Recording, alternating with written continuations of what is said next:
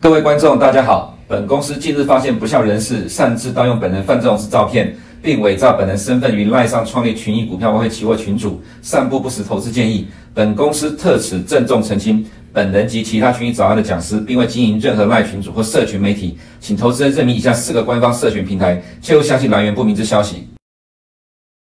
欢迎收看群益早安，今天是四月十三号，礼拜四了，我们来看一下今天的焦点。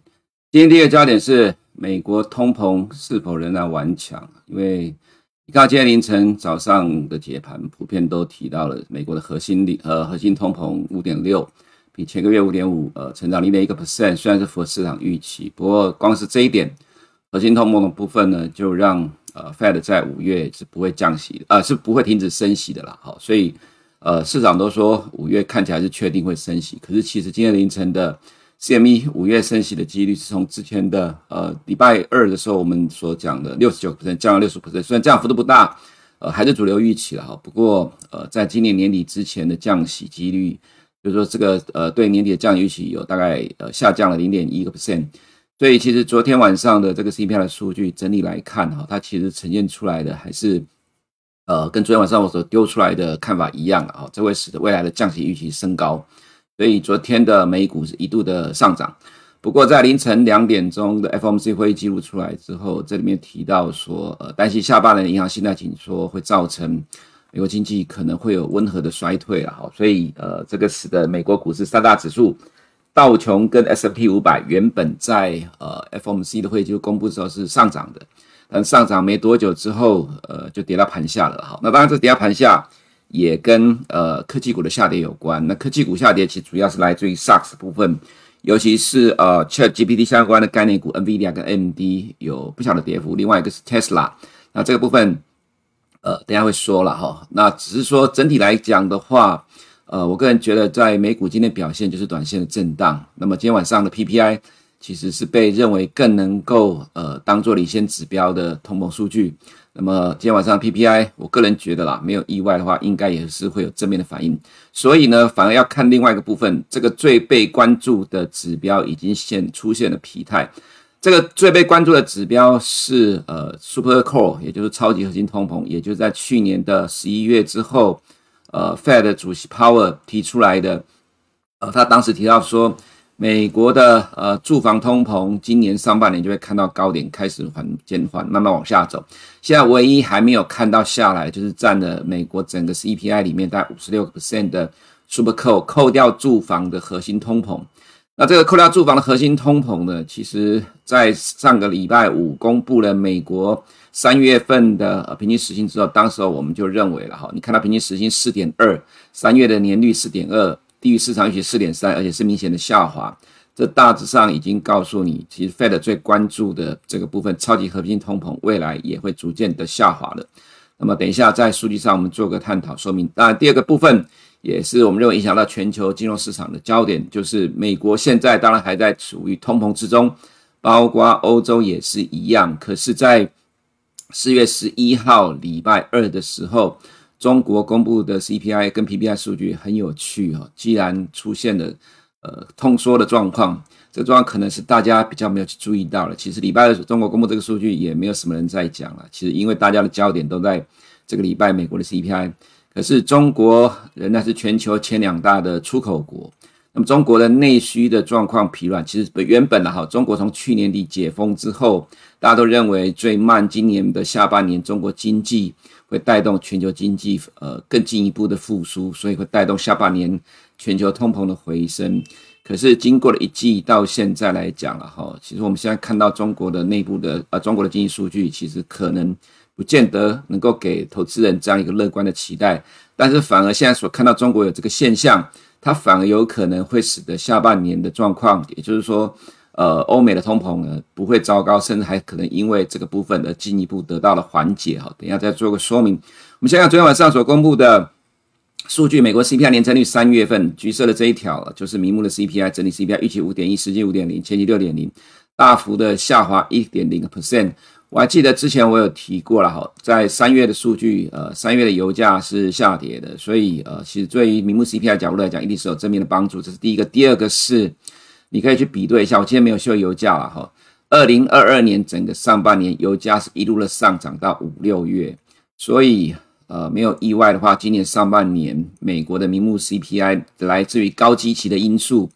呃，这个油价应该油呃油价是一直处于负的年增率，这个对于接下来第二季美国的 C P I 下滑的压力，名目 C P I 整体 C P I 下滑的压力应该会更大，也就是年增率会持续的降温。另外，核心的呃 C P I 预期是 五点六， 实际是 五点六， 前期是 五点五 啦。当然这是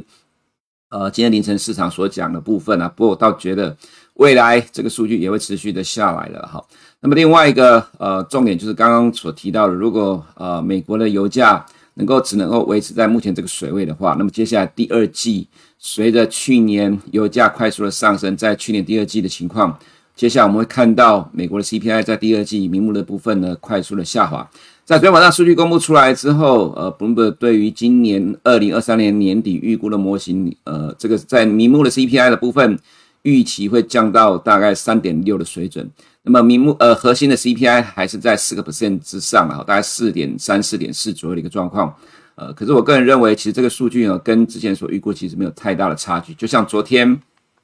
高盛其实有出一篇报告，他提到说在今年年底啦，核心 P C E 会降到 三点六个百分点， 二零二四年底核心 P C E 会降到 二点四。 我昨天就在呃跟某些呃同仁讨论说，如果高盛的预期是这样子，而且这市场这报告对是对呃市场宣布的话，这样的预期其实一直在不断的强化当中。虽然很多人跟你讲美国通膨不会降下来，可是市场的主流预期如果是这种情况，其实你是很难改变现在市场的乐观了哈。那再加上我们刚刚前面所提到的超级核心通膨，我们先看一下你呃 C P I 月增率的部分啊，月增率呃呃名目的部分呢是低于市场的预期，只有 零点一 啦哈。这当然跟原呃燃料的价格有关，不过可能在三四月份的话，你就会看到这个部分年增率会反弹，但是因为呃月增率会反弹，但是因为年增率正在高基期，所以其实年增率并不会受到太明显的影响。那么在呃核心的部分呢，就差不多呃跟前个月一样，没什么太大的改变了哈。那么再来我们看到就是呃在 C P I 的项目里面的核心的部分，核心商品呢这个月有反弹来到 一点六， 但是这个其实就是进入了快速大幅度的下跌下滑之后。呃，反弹这算正常合理。重点在核心的服务的部分，已经呃开始横向震荡了，没有再继续往上推升了哈。所以美国的商品现在正进入 disinflation 的阶段，那么美国的核心服务的部分处于高原期的阶呃高原期的阶段，没有意外，核心的服务这个部分也会开始缓步的往下掉。另外我们看到了呃一个证据，就是美国 C P I 里面项目比重占的最高的就是 O E R， 就是业主等价租金的部分。年增率来到了 八点零， 但月增率已经呃持续的在下滑了，所以呃这个就符合 Fed 在去年底所讲的 O E R 会在今年上半年看到年增率的高点之后逐渐的往下往下走。那么 O E R 未来往下走，自然会对呃接下来的呃年增呃这个 C P I 整体 C P I 年增率呢下滑有正面的帮助了哈，这是我们从数据上所看到的现象。那么再来另外这个就是所谓的 super core 超级核心通膨，扣掉了 housing 的部分，从二月的 六点一 降到了三月的 五点八。 那么我们再看一下在四月初呃四月七号所看到的美国平均时薪的部分，呃从原先的呃 四点六 大概降到 四点二 了哈。这个其实平均时薪的趋势已经是一路的往下走，在去年的呃上半年见顶之后一路的下滑。那么随着呃这个年增呃就是说基期的因素，未来的平均时薪再加上近期你看到美国就业状况持续的趋缓，未来美国平均时薪年增率会持续的下滑。那么 Fed 自己讲了齁，年讯呃这个数据只要维持在三到三点五 之间，未来就足以让美国的通膨降温，维持在 百分之二 的目标区间。所以呃这个数据齁，如果掉的比整体的呃 C P I 还要来得更快的话，那么未来这当然都会被当作是利多。所以虽然你可以看到在最呃最近这两个月啦，这是所谓的 Supercode 公布的时候，其实因为它并没有官方没有提供 Supercode 这个数据，那么这是 Bloomberg 自己计算的啦哈。那原则上其实就是呃跟 Fed 所关注的是一样的一个水准。那也就是说这个数据其实正在呃明显的降温当中。既然 Fed 最关注的是这个部分，之前说呃这个部分没有看到有明显的降温，但是呢呃三月其实出现了明显的降温情况之下，呃，坦白说，我们其实对于未来美国的通膨走势了哈是比较偏正向乐观的。那么再来就是终点利率的部分呢，你可以看到今天凌晨的变动了哈。今天凌晨，即使这个核心系呃，就是美国的 C P I 数据公布，对美国的呃这个终点利率预估啊，其实没有什么太大的改变。这次利率期货跟 O I S 还是有差距，那跟 C M E 的呃这个 FedWatch 里面也有点差距了哈。那这个部分，我个人是觉得比较接近市场最终的认知，也就是说，呃，它比较接近点阵图的预估，没有改变。但是我们看到下面欧元区的终点利率往上推升的原因是欧洲央行的官员呢提到说，呃，希望五月再升 零点五个百分点。那么呃，欧元区的通膨仍然顽固啦，所以今天欧元走的比较强了哈。这是 O I S 呢，看到五月的，呃，六月是利率的最高点 五点零一 哈，也不过较前两天增加 零点一个百分点。但是今年年底的降息预期哦，大概比我礼拜二所讲的大概降了 零点一个百分点。所以就是昨天晚上我丢出去的，其实昨天晚上的 C P I 数据会降低哦，就是会推高市场的降息预期啊。原则上这本来就是对市场正面有利的啦哈。不过当然，因为昨天晚上 F O M C 的这个内容，他提到说，因为信贷紧缩可能下半年会有温和的衰退，呃，让市场本来是上涨，后来变下跌。那、呃、道琼跟 S and P 五百是小跌。那有人说这是衰担忧衰退，没有错。所谓的衰退交易本来就一直是呈现在市场中了哈，只是看怎么去反应的。那么 Fed 在 F O M C 的时候认为，今年我们先看一下这个呃升息预期的部分，这跟之前差不多一样。呃，五月的话，从六十九降到了六十五左右了哈，其实这没什么太大的变动。我们先看第二个焦点，等一下再看经济数据啦。这个是礼拜二中国公布的 C P I 粉身的这一条 零点七个百分点， 中国的 P P I 负 二点五个百分点 都低于市场的预期。它告诉你的是，中国现在正在面临通货紧缩的压力哦，你会觉得很怪啦，全球都在谈通膨，为什么偏偏现在在中国出现的有通货紧缩的压力？你看蓝色的这一条现在相对的位置去比对过去的二十年啊，差不多都是在呃这个这景气循环的过程下滑的过程当中。那么中国的这个 P P I 下滑到顶到尽头了没？我个人觉得还没有啦齁，所以呃可能这是投资人你去需要留意的部分。下半年很多人在讲全球通膨不会下来，反而会反弹，但如果中国接下来的走势在呃 C P I 部分来讲持续的疲呃疲软，那么 P P I 持续的呃面临比较大的冲击的话，那么我个人倒觉得全球的下半年通膨其实很有可能会被中国呃输出通缩所造成的影响而使得通膨减缓哈，你可能需要留意这个部分。这是另外一个，中国的猪肉的批发价格其实也是维持在呃这十几年来的相对的低点哈。比如说中国解封之后会带动需求嘛，但实际上呃你可以看到中国的物价反而其实并没有动啊哈，这是第二个部分。再来我们看到最近近期中国白酒股在跌，因为白酒的批发价格也开始有在跌，中国的汽车价格也在大跌。呃，其实中国整体的物价都在下跌的情况之下，大家比较少关注这个部分了哈。那就像说我们在港股 A 股也很少提这个部分，但是我们每天都有在关注。只是说这个现象，当然它造成了 A 股呃昨天有比较明显的波动之后，那我们就在今天适时的告诉你，其实有这个情况。所以对于下半年的全球通膨，其实我并没有悲观了哈。那么再来就是先看。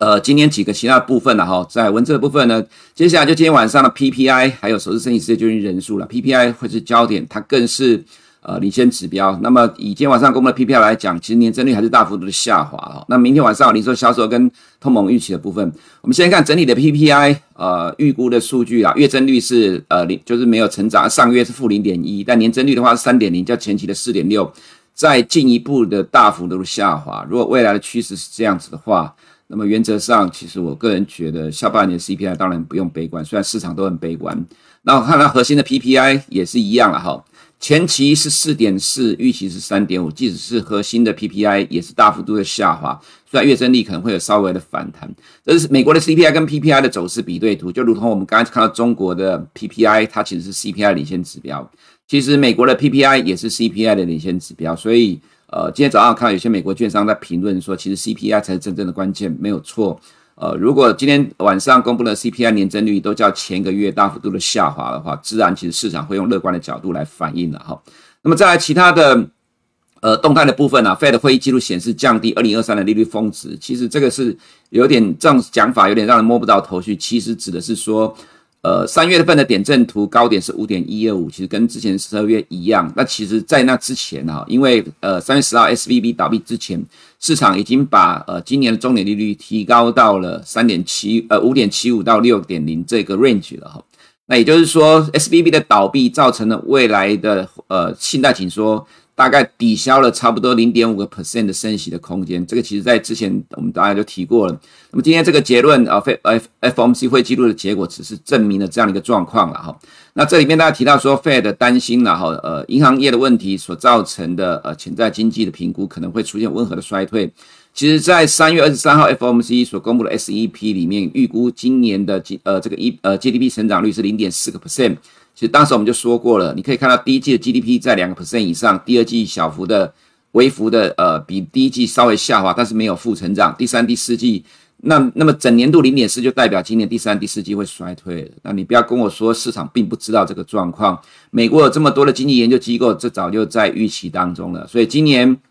呃你可以看一下二零二三年 Fed 的预估是 零点四个百分点。那如果今年普遍都预估第一季啦齁 ,二点零到二点五 之间，那么第二季都还有正成长的话，那么、呃、当然今年的下半年第三、第四季会出现衰退，这本来就已经在市场预期当中，因为 S E P 的数据里面就暗示的就是下半年的经济衰退。你不要跟我说等到下半年美国经济出现衰退股市才会跌，我要讲的是市场永远会反映未来的预期，市场早就已经了然于胸了啦齁，这是我们所经历过的市场，我们认为市场会用这样的角度去做反应，所以即使下半年的美国经济出现衰退，反而会对于降息预期呃这样的一个情况会越来呃逐渐的升高。那么再来就是看到呃 Lael Brainard 现在是新任的白宫首席经济顾问跟国家经济委员会的主席啦齁，他提到了这些状况，大致上就是在前两天我们给投资人看到，就是美国现在金融的状况大概趋稳的一个情况了。另外巴菲特说了齁，呃他认为美国还有更多银行面临倒闭，但储户应该相信不会损失任何资金。他指的就是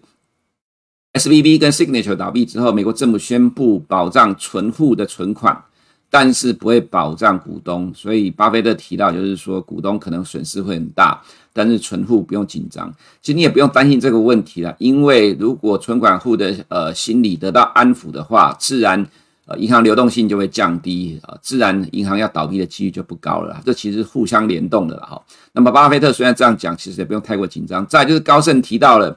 呃他提到说 S V B 跟 Signature 倒闭的资产哦，因为被 F D I C 接管，这才是真正银行业的存款齁，在三月最后两周大幅下降原因。那这个说法跟耶伦在礼拜二讲的差不多一样。那明天呃晚上七点钟 J P Morgan 的财报，大致上你就可以看出一个端倪的啦齁。市场也会关注 J P Morgan 的存款减少的状况。那么市场已经现在是蛮悲观的，可是在上个礼拜五 J P Morgan 的总董事长 Jamie Dimon 说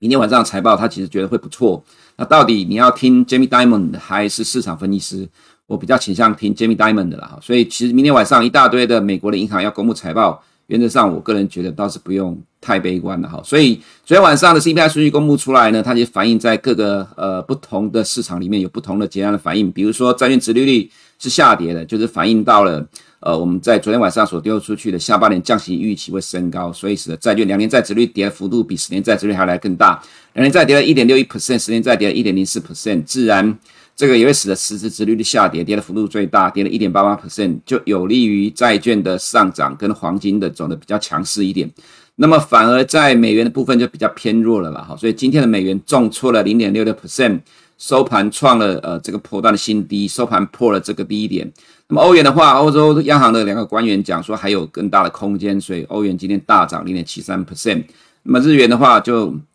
呃，随着昨天的 F O M C 会议记录啦齁，不过我们个人觉得说，因为呃，这个是短期的呃担忧，呃，新任的总裁池田河南会呃就结束货币呃宽松货币政策所做的过度反应，还做做调整。不过看到另外一个部分是呢，瑞士法郎大涨创了新高，涨 零点七八个百分点， 这是避险的买盘。下半年全球经济趋缓的预期，避险买盘追捧瑞郎啦，所以我们呃各个商品。金融市场都会去关注，只是有大波动的时候，有一些意义的话，我们会在这里秀给你看，让你知道现在金融市场在反映什么东西了哈。但是欧洲的部分来讲，其实昨天晚上表现还好，那当然是因为美股还没有跌，还没有进入两点钟的 F O M C 会议记录。今天的下午，我个人觉得多多少少会反映一下今天凌晨的美股。不过，我们看到另外一个部分 ，Stock 五十 在盘中再创新高 ，C A C 盘中再创历史新高，因为 L V M H 呢公布了财报，财报亮丽。礼拜五还有 Hermes 爱马仕也会公布财报。坦白讲，欧呃法国现在是欧洲最大的股市了哈，超过了德国。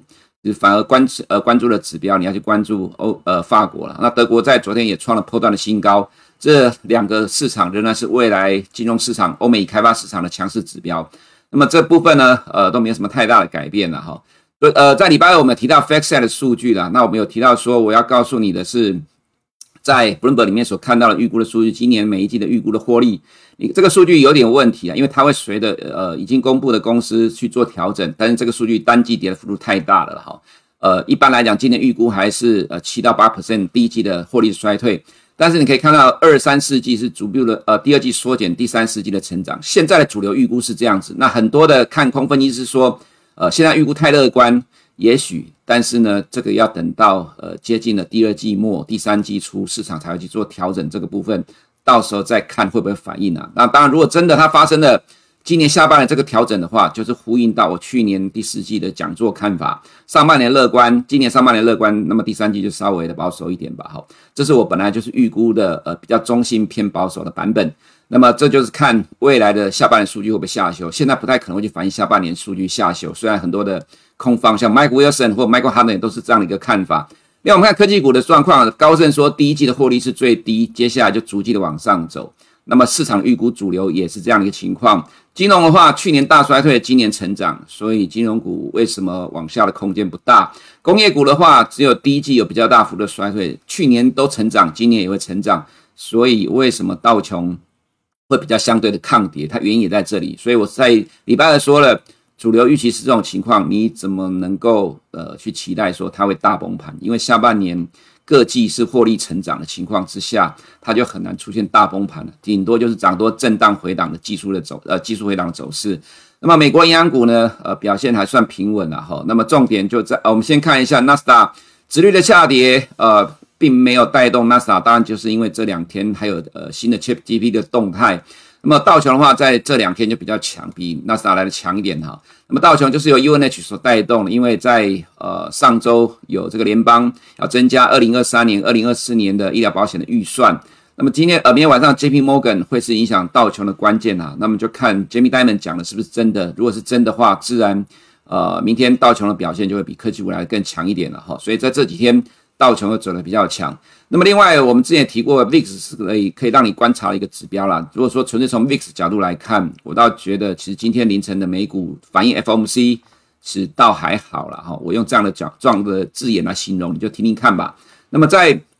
呃其他市场部分 S and P 跌了 百分之零点一一， 科技股的跌幅也比较大啦齁。虽然 Microsoft 我个人觉得也没有什么太大影响，它其实可以反映出来是大家单这几天消息面的反向，也就是说其实 Microsoft 并没有那么激烈的反应。那么 Tesla 因为多次连番的降价引发了市场悲观情绪，所以科技股有受到这个部分的影响。另外就是 NVIDIA， 那文字的部分你可以自己看，现在的利空就是短期之内涨太多了啦。那么今年以来，呃，涨了大概一百多块美金了哈，所以涨了太多的情况之下，就出现了可能短线的获利了结的情况了。你可以关注一下这样的一个动态的发展。所以呢，呃，涨、呃、通常就是在台股常常会听到涨多就是最大的利空了。其实现在对于 ChatGPT 对 A I 人工智慧的题材来讲，就是短线涨太凶的关系了。所以呢，呃，市场资金就会去找出路，所以大型药厂最近就跟着上来了齁。不过整个科技股我们认为就是短线的震荡整理啦，还是强调这是短线。那么 S O X 的话就看五十天线这里能不能撑得住。那么亚洲市场的动态呢，呃，我用这句话来看一下 A 五十 啦齁。很多人在看好今年下半年中国的经济复苏会带动全球经济，会使得全球的通膨再一次的呃往上窜升，跟美国很多券商机构包括 Bloomberg 预估的往下的模型不太一样。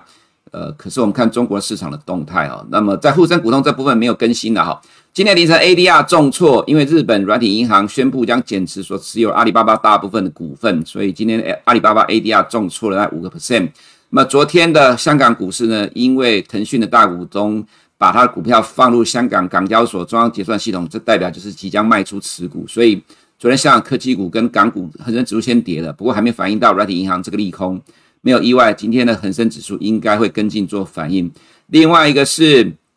呃，昨天北水卖超，呃，就南水啦齁，卖超了 A 股四十二亿。这里面其实反映几个利空啦，一个是呃科创五十这个部分我们之前讲过了哈，所以官方其实对股市的上涨并不友善，这是第一个。第二个，我们看到贵州茅台重挫了 二点九 是形成了头部。国家发改委规定，单位企业餐宴不能够超过人民币一千五百块一桌，并继续重点监控。你可以看到白酒股近期的走势很弱，茅台形成了头部，这是昨天 A五十 下跌的关键。五粮液呢，这是大概第四、第五大全指股，也早就形成头部了，重挫了，跌的幅度 百分之二点六一。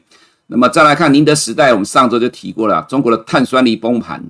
呃，这会冲击到获利。另外，比亚迪，呃，中国的电动车不断的降价，刺激消费，中比亚迪也重挫，这都是 A 五十 的全指股。所以 A 五十， 呃，这收盘又破了这个近期盘整区的低点，外资卖超四十而已，这表达了我们之前维持一贯看保守的看法没有改变了哈。回到台股的部分，呃，昨天传出来中国对台湾贸易壁垒调查也设了禁航区，虽然台湾抗议就改成缩短时间了啦哈。我的看法仍然没有改变，只有欧美股市的涨跌才能够牵动台股指数。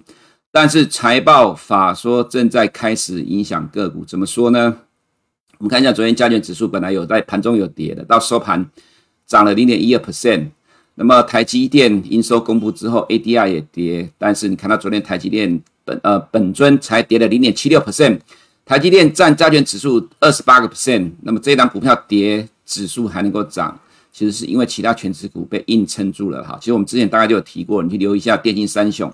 通常电信三雄是只有在空头市场的时候，它才会有突出的表现，因为呃避险跟 parking 资金还有被拿来护盘。可是指数涨了五个月之后，现在开始换电信三雄在表演了，告诉你这背后强烈的撑指数的决心啊。所以我们在过去几天就有提到了，接下来因为法说的关系，财报公布的关系，科技业开始揭露对于第二季的展望，甚至第三季的展望，目前所看到大概不会有好的情况了哈。可是这个状况呢，因为明年上半年有重要的民主活动，再加上欧美股市现在还在高档没有跌，自然这个就会让在里面大搞特搞的主力还不愿意退场，所以呃，呈现在指数上呢，就会变成指数可能只有狭幅的震荡，但是个股修正比较激烈。之前联发科我们在上礼拜就提到了，其实最近是一个明显的头部形成，它就在反映个别公司的动态，但是 O T C 还在创新高，只要美股不连续重挫，内资主力就拼命搞，这仍然是目前的情况，不会改变。那么一直要等到现在是四月的第二周啦，可能要到四月的最后一周之后，呃，很多的中小型股才会开始陆续的公布财报，因为财报公布要到五月中才会结束啦齁。通常四月最后一周之后，中小型股才会陆续去公布财报，很有可能在那之前，也就大概差不多在一个多礼拜吧，呃，中小型股才可能会面临比较明显的压力，不然我个人倒觉得，呃，可能这几天，呃，到下个礼拜都还是有中小型股表现的比较强势，所以对于台股来讲哈，其实明年上半年第一季有这么重要的活动的情况之下，原则上只要美股不连续性的重挫，我个人倒觉得投资人其实是不用太担心了。以上是我们今天群益早的内容，我们明天见。如果你不想错过最新市场动态，记得开启小铃铛并按下订阅。此外，我们在脸书、YouTube 以及 Podcast 都有丰富的影片内容，千万不要错过。每日全球财经事件深度解说，尽在群益与您分享。嗨，大家好，欢迎回到富华 E T F 战情室，我是 Jack 和台经理人 Freddy。Hello Jack， 还有 Freddy 又见面了。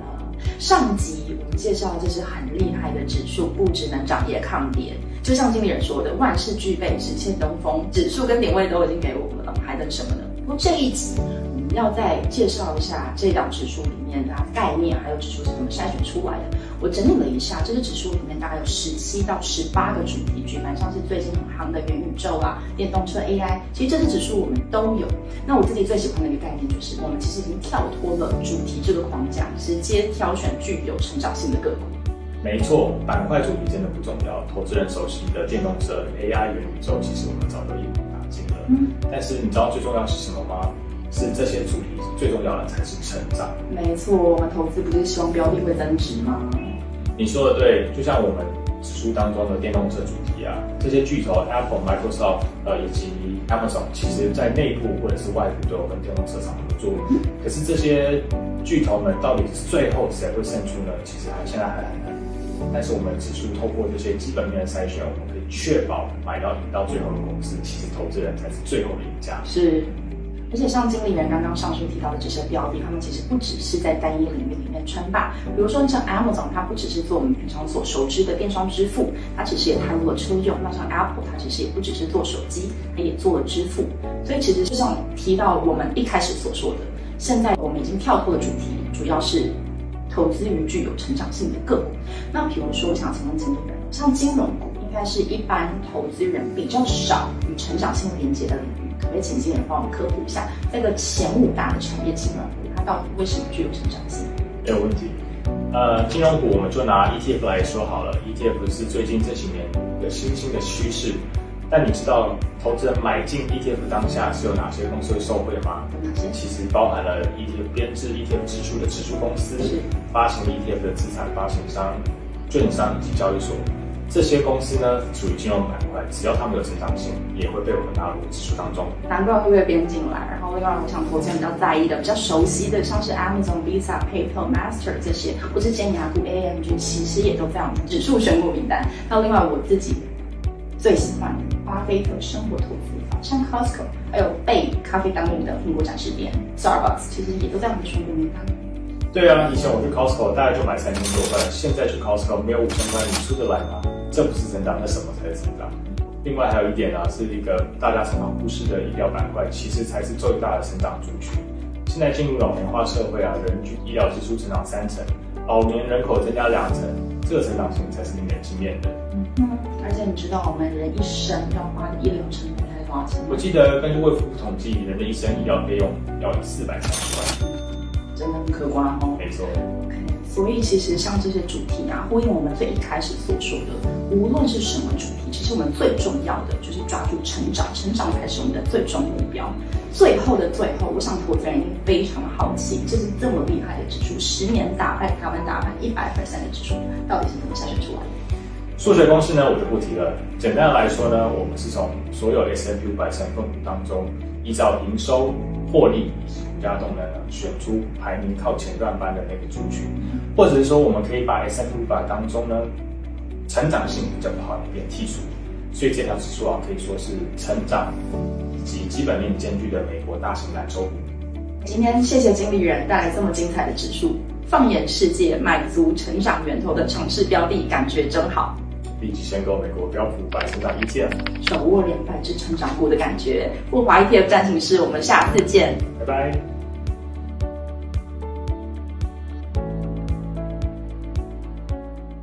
投资一定有风险，基金投资有赚有赔，申购前应详阅公开说明书。